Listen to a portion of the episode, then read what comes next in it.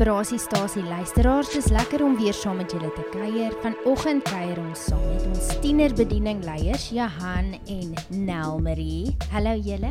Hallo. Hallo. Is lekker om julle hierso te hê. En dan het ons vir Kim, die Labrador. Hallo. Welkom Kim. Baie dankie. Lekker om jou hierso te hê. Almal ken jou nou al. Hulle julle sou al gesien het hierso um vir baie jare en jare en jare. Weet nie hoeveel jare nie by die 9. 9 jaar by die ontvangs en julle sou al definitief met haar te doen gehad het. Um as julle so lank in LCF is. Anders is dit nou Zelda, maar nou is jy bietjie meer agter die skerms, Kim. Yes, ek dankbaar daarvoor om bietjie meer agter die skerms te wees nou. So nie ons nie. Ons hou daarvan om jou baie te sien, maar in elk geval so ehm um, Kim is ook deel van die tienerbediening en vanoggend gaan ons maar net bietjie gesels oor ehm um, Jan en Elmarie se hart oor die tienerbediening. Ehm um, maar voordat ons nou inspring met dit, vertel ons net eers bietjie meer van julleself. Waar kom julle vandaan? Hoe oud is julle? Wat julle diepste hartsbegeertes? Nee, ek ek speel. Ek speel. Spring maar in, Nelmarie. Ja, ehm um, ek en Jan is nou 15 jaar getroud hierdie jaar. Ons het twee seuns. Hy werk, ek is 'n ma wat my kinders homeschool. En ja, ons het 'n hart vir die tieners. Ons een van die dae is eie tiener. Maar ja, ons is ook 10 jaar by LCF al betrokke. En uh ja, nog altyd net 'n vreugde om by LCF te wees en die mense van LCF te ken. Hmm. Ja, dis lekker om julle te ken. En ehm um, so julle seentjies, julle twee seuns, hoe oud is hulle? Ewan is ons oudste, hy is 11, word 12 en Zian is 8 in die jaar geword, ja. Sjoe, okay. So julle het nou eintlik is is hy nou al 'n tiener? Tel hy as 'n tiener? Hy dink hy's 'n tiener. Soms, maar nee, hy's darm nog nie 'n tiener nie. Hy hy tel darm nog nie as 'n tiener nie. Okay, so hy hy sterk op pad. Mm. So tiener ouderdom is van Uh, One Life werk ons nie van ouderdom nie, ons werk in die hoërskool van graad O, ja. 8 tot in graad 12. wow. Ja, ek dink mense tel dit altyd as van 13 af, maar so jy word 13 in graad 7, maar daar's 'n verskil tussen 'n 13-jarige in graad 7 en 'n 13-jarige in graad 8.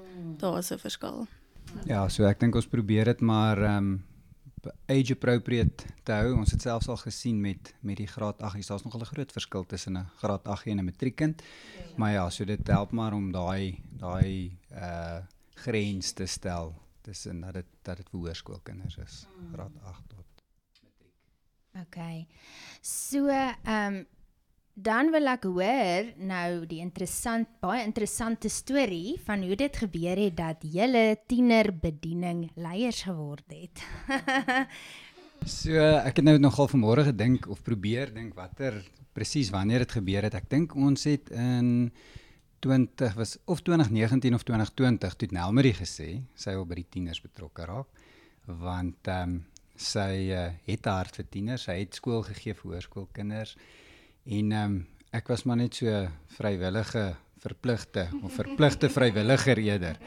En ehm um, ja, toe ons was ons by die tieners gewees en daar was so 'n bietjie 'n skommeling in die leierskap en ek dink dit was aan die einde van 2020 het ons onsself gevind in 'n vergadering saam met Friedel en Anton waar hulle vir ons gevra het of ons die leierskap wil oorvat en op daai stadium was ons maar ek weet nie eens of ons al 'n hele jaar by by One Life was nie. Nee, ons nog nie. En uh, ja, ons het daaroor gaan bid en daaroor gesels en op die ouene gevoel op ons harte dat dit iets is wat ons moes doen. So ja, en toe is ons van daar af uh aan die leiding van uh van die One Life bediening.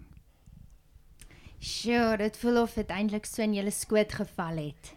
Ja, nogal.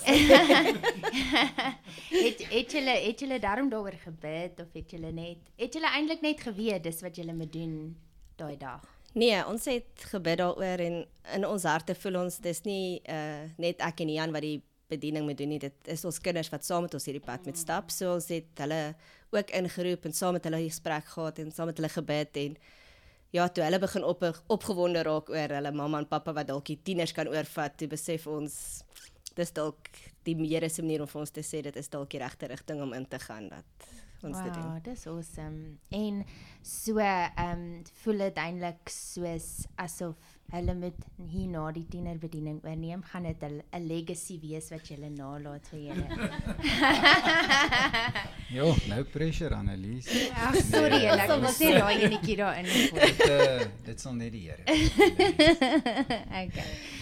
Maar ehm um, so die tienerbediening is eintlik nie 'n uh, 'n maklike bediening nie. Dit het seker maar sy uitdagings. Maar ehm um, een van hulle is dalk, ek weet nie julle kan nou vir my sê dat julle elke 5 jaar of so eintlik maar van voor af moet begin want die tieners bly nie altyd tieners nie, nê. Nee. So ek weet nie ehm um, is dit een is dit een van julle uitdagings en wat is julle uitdagings? Tans? Ja, toe ons begin het by die tienerbediening het ons 'n baie sterk tienersgroep gehad. Ehm um, maar hulle almal het nou al klaar skool verlaat soos jy sê, na graad 12 gaan hulle aan. En uh so ons moet eintlik nou van voor af begin. Ons het nou 'n hele nuwe groep tieners wat ons moet leer ken en uh, ja, regte band met hulle bou. Maar dis ja, dis ons challenges om hulle te leer ken en te ontmoet en ons weet ja, hulle is daar buite, maar ons moet hulle net eers hier kry dat hulle saam met ons die pad wil begin stap. Ja, ek dink ehm um, dit is uh ek dink ons is so half ja, jy het nog gepraat van elke 5 jaar amper 'n reset moet doen. Ehm um, ek dink ons het miskien so half in die middel van 'n ding ingekom en toe het lockdown gekom en ag ons moes ons is ge-challenge om dinge op 'n ander manier te doen. So toe ek ek dink so maar by default het dit gebeur dat ons moes begin nie dink oor oor tienerbediening. Ehm um, en en goed wat dalk in die verlede gewerk het, nie noodwendig meer uh nou werk nie. So ehm um, maar ja, ek dink die die die uiteinde is dit gaan maar nog steeds oor verhoudings. Ehm um, die dit is vir ons belangrik en dit is te sentraal tot dit wat ons wil wil doen en bereik met die met die tieners is om in verhouding met hulle te staan en verhouding met hulle te bou. Ehm uh, maar ja, ons moes ons moes heeltemal nie dink oor oor hoe ons goed gaan doen en hoe ons goed vorentoe gaan doen en ons is ook ehm um, weer eens deur deur Friedel veral ge-challenge om om te kyk om dinge nuut en en anders te doen. Ehm um, en ja, dit is waar ons tans is. En jy Kim, hoe lank is jy al deel van die tienerbediening? Ehm um, ek dink dit is ook omtrent 9 jaar. Dit het die tienerbediening het begin daai tyd my eerste jaar by LCF, so dit was 2013. Toe was Tarsus nog hierso. Toe het hulle dit so begin. Ehm uh, maar ek het eintlik eers 'n jaar daarna betrokke geraak, so dis seker nou so 8 jaar sure. wat ek by die tieners is. En jy sê jy het ook nou al gesien hoe die tienerbediening deur hmm. al sy verskillende fases gaan. Ja, en ek moet sê die die tienergroep ook dit is maar dis jy weet as ek kyk in die kerk toe ons daai tyd begin het, toe was daar net 15ers in die hele kerk. Jy weet dit was toe die meeste kinders was klein kinders. So daar was net 'n handjie vol en toe was dit ook, jy weet ons het ons praat gereeld wat ons het soos vir 'n jaar lank het ons tienerbediening gehou vir twee tieners, jy weet en dis die twee tieners wat nou ook jong volwassenes lei. So dis eintlik amazing. Ehm um, maar toe soos wat die kinders dan ouer raak, dan groei die groep weer bietjie. Jy weet, ehm um, dis dieselfde nou by die kinderkerk byvoorbeeld, jy weet hulle sit met bitter min kinders wat in graad 7 is. So daai klasie is omtrent leeg, maar dan sou weer baie wat jonger is. So jy weet die tienergroep groei ook maar so soos wat die kinders ouer word. Jy weet dan maar ja, ons was al deur baie fases. So die beginjare dit was moeilik. Dit is dit breek uit so spoed as daar net twee tieners is. Um maar dan het jy weer ander wat net sulke energizers is en jy kyk die, die tieners se harte ook en ek dink dit maak dit die moeite werd. Jy kyk vrug van die tieners um ja, net wat hulle doen en waar hulle betrokke is en dan dan is dit regtig lekker om saam met hulle tyd te kan spandeer en so ek dink 2020 was vir ons almal dit was regtig baie moeilik mm. om om net nie met mekaar te kon uitkom nie en net vir gevoel of jy verloor bietjie connection. Um ons het laas jaar kon ons weer kamp hê en dit was amazing om net weer saam met hulle te hê. So ek moet sê ja, ek dink dit is hierdie jaar is nou weer eens 'n uitdaging want ons sit met 'n hele nuwe groep.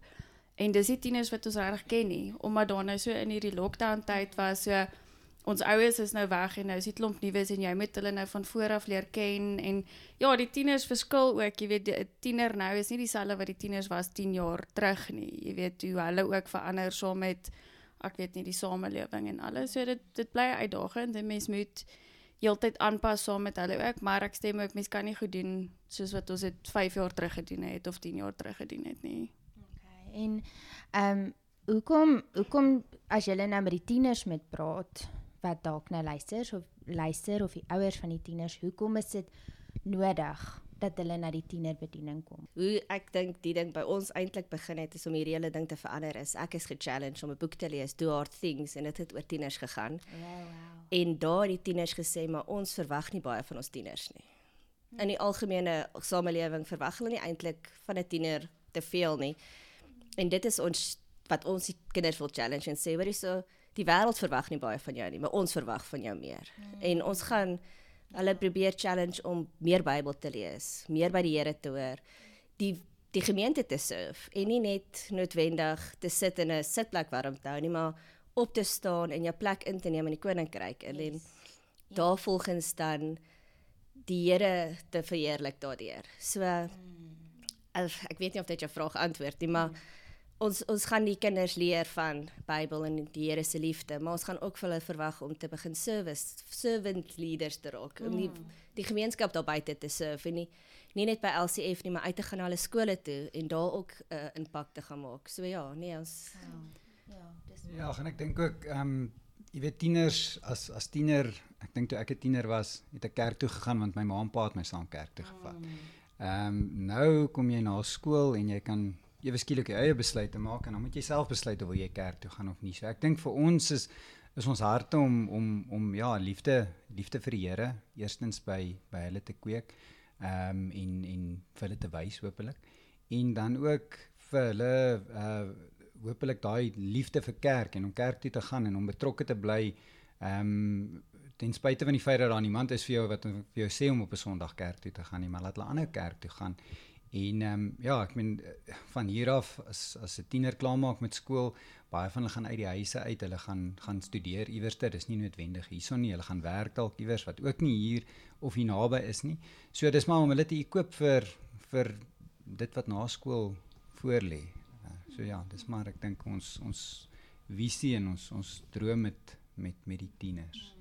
Ja, as ek dalk ook miskien net kan byle as jy weet, ek dink ons is nog altyd 'n groot of 'n belangrike ding vir ons met die tieners is verhoudings. Um nie net met ons as leierskap nie, maar met hulle self ook. So ons het nou die dag gepraat van van ons tieners wat nou weg is. Jy weet hulle sit in verskillende verskillende dele van die wêreld, maar hulle het soos afsprake waar hulle met mekaar Skype of Zoom of wat ook al vir 2, 3 ure lank en ek dink dis dieselfde vir soos ons as volwassenes wat ons kerk toe kom en ons verhoudings het met ons vriende hier.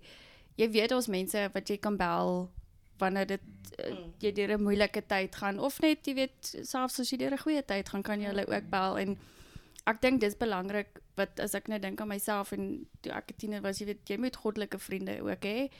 En ek dink mense wat jou accountable kan hou en ek dink dit is ook deel van vir hulle om verhoudings hier te bou ook met like-minded ander Christen tieners ook jy weet. So ek dink daai is as ek net daaroor dink dink ek daai is ook baie belangrik dat hulle kan sien maar hier's ander tieners wat ook Christene is en hulle maak nie droog nie, so ek hoef nie droog te maak of wat ook al nie.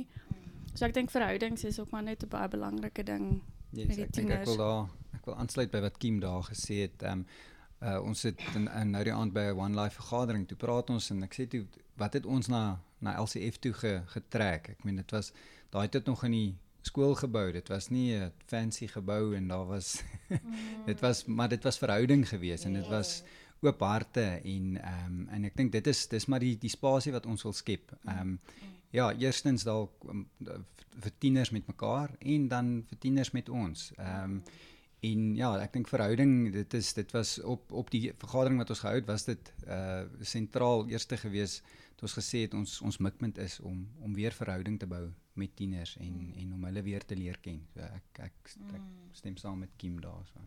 Ja, dis awesome. Okay, ons gaan net vinnig 'n breek vat en dan as ons terugkom, dan gaan ons vir julle al die juicy details vertel van die nuwe tienerbediening en hoe ons dinge bietjie anders te gaan doen ehm um, van nou af.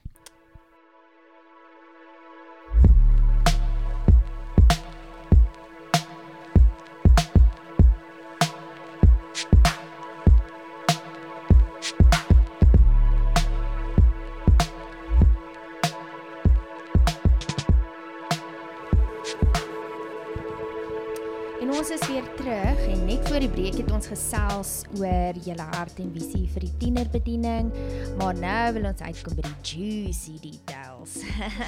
Wat is julle nuwe visie vir die tienerbediening hierdie jaar? Waarna kan die tieners uitsien? Welsie. Vir die volgende 2 weke gaan ons lekker koffie en 'n chocolate drink voor die kerkdiens, voordat ons nou eintlik begin met die eerste uh, One Life bymekaar kom. Okay, ek staan. So dit is Hot chocolate. en dan gaan koekies wees, maar ja. Ehm um, so ons gaan vir die eerste paar weke net voor die kerkdiens bietjie saam met hulle kuier en na die diens bietjie saam met hulle kuier en hulle net leer ken en hulle harte leer ken en dan begin ons ek dink dit is die 19de. Een 31ste Julie begin ons met ons eerste One Life dan by die kerk in die kerkdiens. So ek dink dit gaan vir ons almal dit makliker maak, mm. vervoer en goeders. Okay. Maar ja, ons gaan dan ook meer meer fokus op verhoudings, soos Kim gesê het. Ons gaan verhoudings begin bou. Yes. Vir vir die res van die jaar gaan dit maar ons groot fokus wees is verhoudings, harte, vertroue ja. te wen en Okay. net weer So mekaar te so as leer ek nou reg verstaan dan skuif die tienerbediening nou van 'n Vrydag aand, nee, Sondag aand. ag van 'n Sondag aand mm. na die Sondag uh, tydens die diens. tydens die diens, ja. Jy sien, jy julle kort my, julle Nee. kort my om die dinge net uit te soek. ja, so ek dink um, ja, tiene die One Life was altyd op 'n Sondagmiddag 5uur. Ehm um, en en ja, as gevolg van baie redes en challenges het ons ge, uh, ge, goed dit goed gedink om dit eerder te doen op 'n Sondagoggend tydens die diens. Ehm um, maar ja, ons gaan nog nie formeel met dit nou begin nie. Ons wil net eers ons het, wil 'n spasie skep waar tieners kan saam kuier, saam met mekaar en saam met ons. So dit gaan ons van ehm um, Nou Sondag. nou Sondag die 10de, die 10de Julie doen. Ehm um, en dan uh, gaan ons ja, dit sal aangaan tot die die 31ste en van die 31ste af sal ons dan formele program hê, nie regtig noodwendige program nie, maar dan gaan ons bymekaar kom. So die tieners gaan steeds uh voor die tyd kuier ons saam en dan gaan hulle steeds in die diens uh wees vir die vir die worship. En na worship gaan hulle dan uitbeweeg en dan gaan ons na die chapel toe gaan en dan gaan ons daar tydens die kerkdiens uh gaan ons dan met hulle bymekaar kom en vir hulle ietsie daar aanbied. Uh en dan ja, dan na die tyd gaan ons ook daar so saam kuier. En uh ja, dit is dis dan die dis dis dan hoe ons dinge van van hier af vorentoe gaan doen. So daar gaan geen meer tieners op 'n op 'n Sondagmiddag wees nie. Ons gaan Sondagoggend of Sondagoggende tydens die diens bymekaar kom. Okay, ja, dis awesome. Ons het ook in die breek gepraat oor jy weet dat ehm um, dit partykeer moeilik is of party ouers voel ehm um, dit is nie altyd moontlik om hulle tieners in daai tyd te bring nie. Is dit die rede hoekom jy Wat is die rede hoekom jy dit nou tydens die diens geskuif het? Ek dink dis een van ons groot challenges geweest was om die tieners hier te kry mm. want hulle het nie almal hulle eie vervoer nie, maar ook 'n klomp ja. van ons tieners bly nie in Vanderbijl nie en baie van ons tieners is op koshuis wat hulle weer Sondagmiddag weer met terug gaan koshuis toe. Okay. So ons het dit maar was ons oorwegende faktor is om te kyk of ons dit vir die ouers kan makliker maak. Mm. Hulle ry een keer kerk toe, dan bring hulle hulle tieners saam en ons kan hulle dan al klaar hier bedien as wat hulle weer die Sondagmiddag weer met terugry. Want van Meyerton af is dit 'n entjie se ry. Om twee keer 'n dag van Vanderbijl toe te ry is nie lekker nie. Okay. So ja, ons het maar gedink dit vir die ouers se geval is ook bietjie makliker te maak. Okay. Alright. vermaklik. Yes, so ehm um, ons het ook gepraat vroeër van 'n kamp. So gaan nou weer 'n kamp wees hierdie jaar. Ja, ons het gister sy bemarkingsmateriaal reg gekry. So dit is 19 tot 21 Augustus. Gaan ons kamp. Dit gaan weer by net buite Heidelberg wees. Uh Camp Zenith is die plek se naam. So dit lyk so baie lekker kampterrein met baie aktiwiteite, insluitend paintball. Dis Yes. waarvoor die tieners leef. So ja, so sy besprekings is nou oop, maar ons sal al die goedjies uitstuur vir almal. En ja, ons hoop om die tieners te kry. Die kamp is altyd, jy weet, dit is nie dis nie ons oorlaai dit nie met sessie op sessie op sessie. Jy weet, die kamp is ook altyd 'n 'n groot fokus is net van en weer eens verhoudings um, en connection. So nee, ons is baie opgewonde. Die kamp is regtig altyd baie lekker. Um die maandag is jy in alle vlakke van pyn omdat ons as volwassenes ons ook gedra soos kinders um en min slaap en alles maar is totaal en al worth it. So ek wil regtig die tieners aanmoedig om te kom en ook ja, hulle ouers stuur jou kinders. Ehm um, so met die kamp ook daar is afbetalingsopsies, jy weet, as mense nie dadelik alles kan betaal nie, kontak die kantoor, ons maak reëlings. Ons wil nie laat finansies tieners terughou of weerhou om te kom kamp nie. Ehm um, maar ja, nee, dis altyd 'n hoogtepunt. Yes. Ja, ek wil aansluit by Kim. Ek meen verlede jaar die die, die kamp was regtig 'n 'n hoogtepunt geweest en ja, ek dink ons probeer dit lekker uit uit te balanseer dat ons nie die hele tyd daar daar is ek meen daar, ons gaan nie net ons gaan nie net gaan speel nie. Ehm uh, so daar is dan so 'n bietjie uh ja, 'n bietjie voedsel vir die siel. Maar ehm um, ja, dit is nie die, dit, ons probeer maar 'n balans te hou tussen Ja. om dit lekker van ook te maak. En ehm um, ja, ons wil graag elke tiener moet moet daar by die kamp uitkom. Ja. Dit gaan beslis vir julle baie lekker wees.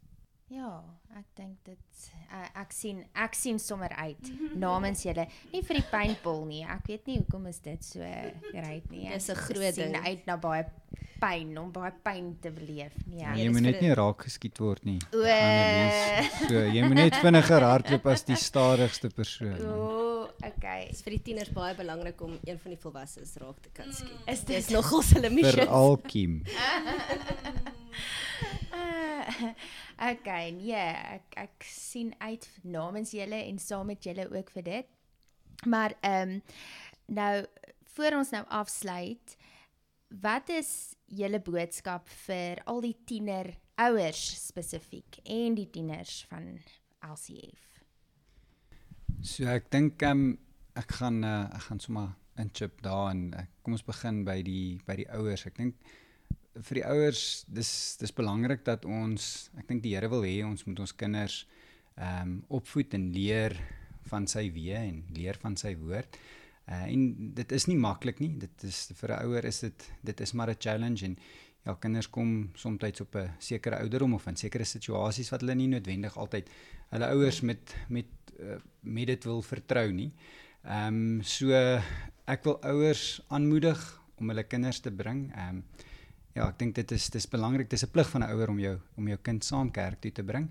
Ehm um, ons ons het die spasie geskep vir tieners ook. Ehm um, ek weet, ek dink baie keer terug aan toe ek 'n tiener was en en nog in die skool was, dan was kerk maar vir my baie vervelig, maar uh ek meen dis ook belangrik. Kinder tieners en kinders moet nie kerk wees, maar ons wil ook vir hulle 'n spasie skep waar dit vir hulle vir hulle gemakliker is en en lekkerder is. Ons is ook nie daar om uh ons is daar om verhouding met jou tiener te bou, maar ons is ook nie daar om jou plek te vat nie. Uh maar ons ons wil ons wil jou ondersteun. Ehm um, so so vir ouers, bring jou tieners. Uh, ons is hier om om jou te ondersteun as ouer en ons is hier vir jou tieners.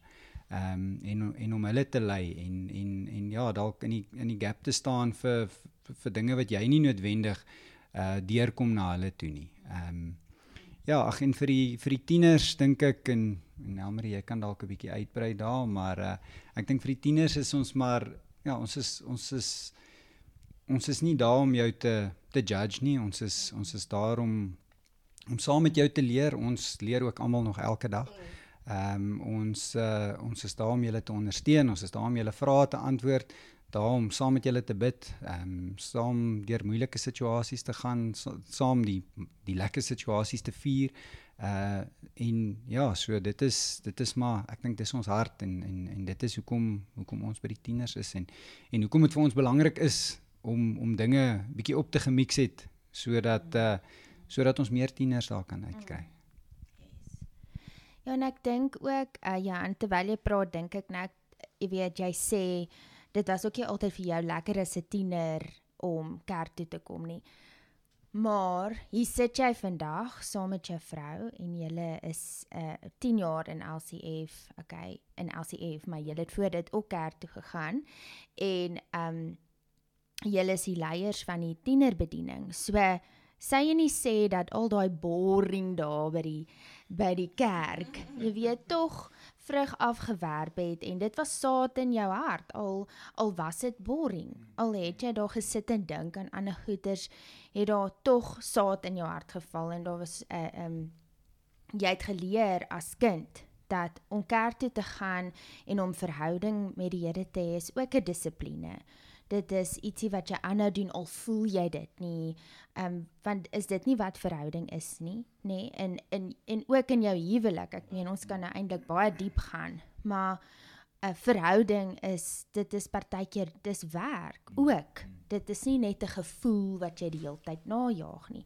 So ek dink wat ek hoor jy sê ook vir die ouers is mens moenie minag om jou kind kerk toe te bring en al hulle klaar ry na die tyd. Jy weet, die saad val.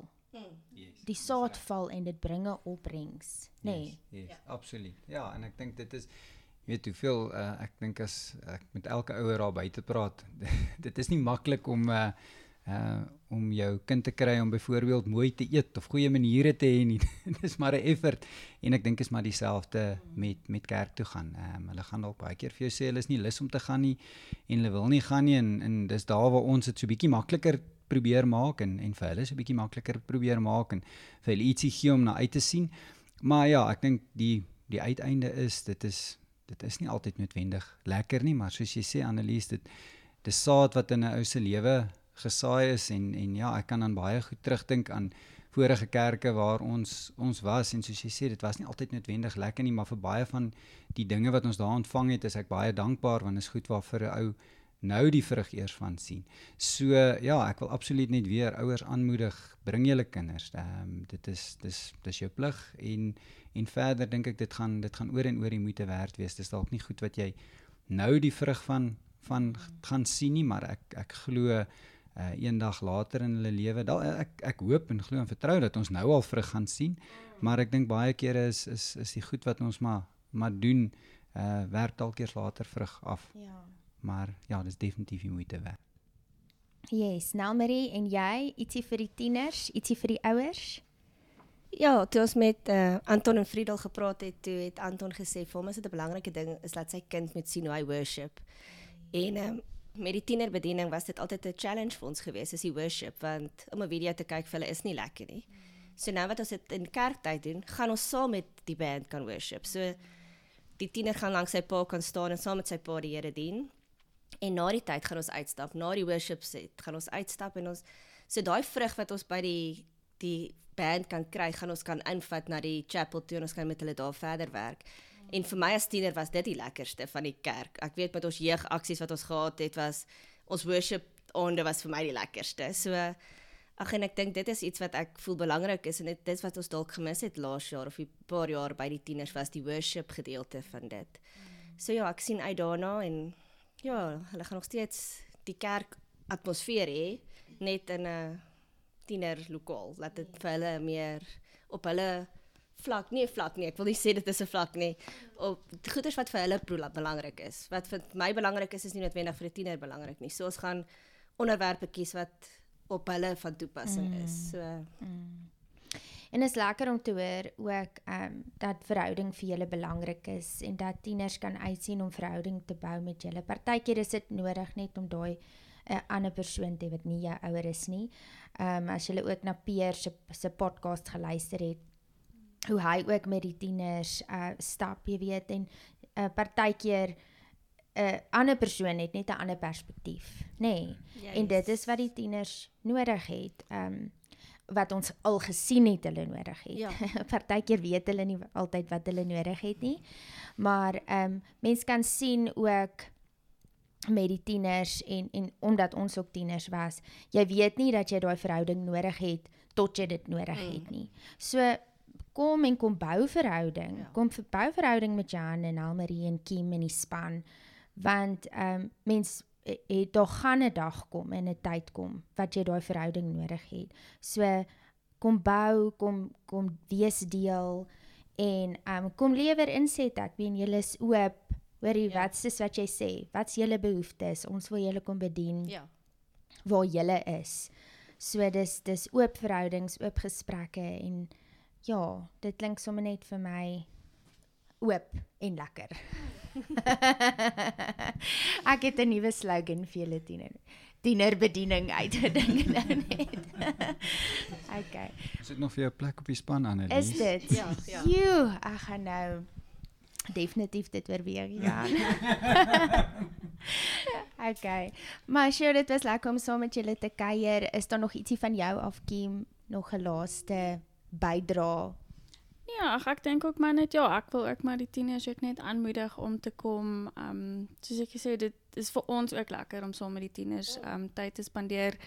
Tieners energize mense regtig. Ehm um, so ja, ek wil hulle regtig aanmoedig en ja, ek kan net jy weet van myself af kan ek ook net sê hoe belangrik dit is om die regte vriende te hê en goeters en ook soos wat jy gele gepraat het van die saad wat gesaai word en al sien jy dit eers bietjie later, jy weet, ons vir my was dit dit was on onderhandelbaar of ek wil kerk toe gaan of nie. My ma het gesê jy gaan en ek moes gaan en ek het bietjie die pad byster geraak, maar jy weet daai die saad is daar en die Here roep jou terug en ek weet nie, dit voel vir my as mense net hierdie weet hulle hoef nie as die pad byster te raak nie. As jy jou fondasies hier reg het en jou regte vriende en die mense wat jou accountable hou, hierdie is die spasie waar jy dit create. So ek dink regtig is belangrik vir die tieners en ek dink is belangrik vir die ouers ook om te besef, jy weet, dis hulle wat ook invest in hulle kinders se toekoms hmm. in. So ja, ek wil maar net almal aanmoedig. Jy weet, ons doen net nie net vir ons nie, ons doen net vir julle, ons doen net vir die Here. Kom net, kom net. Ja. Yes, ja, ek dink ek kan sommer naby Kim aansluit hoe jy nou nou gepraat het. Uh ek dink op 'n stadium het ek altyd gebid vir ons kinders om om die regte mentors in hulle lewens te hê um, in terme van onderwysers en en afrigters en en so aan. Ag en ek dink dit is maar dalk net wat ons ook ook wil doen hierso. Ons wil nie ek het nou nou gesê ons wil nie ouers se plek opvat nie, maar ek meen wie wil nie nie nog ekstra uh goeie inspraak in in jou kind se lewe hê nie en en dis wat ons ons wil kom doen. So ja, tieners kom, dit gaan lekker wees. Ouers bring julle tieners want ons wil regtig goeie goed in hulle lewens inspreek. Amen. En dan op daai hoogtepunt is dit al waarvoor ons tyd het vandag. So dankie dat julle saam met ons gekuier het. Um, ons sien al die tieners en uh, tienerouers dan Sondag hierso by LCF.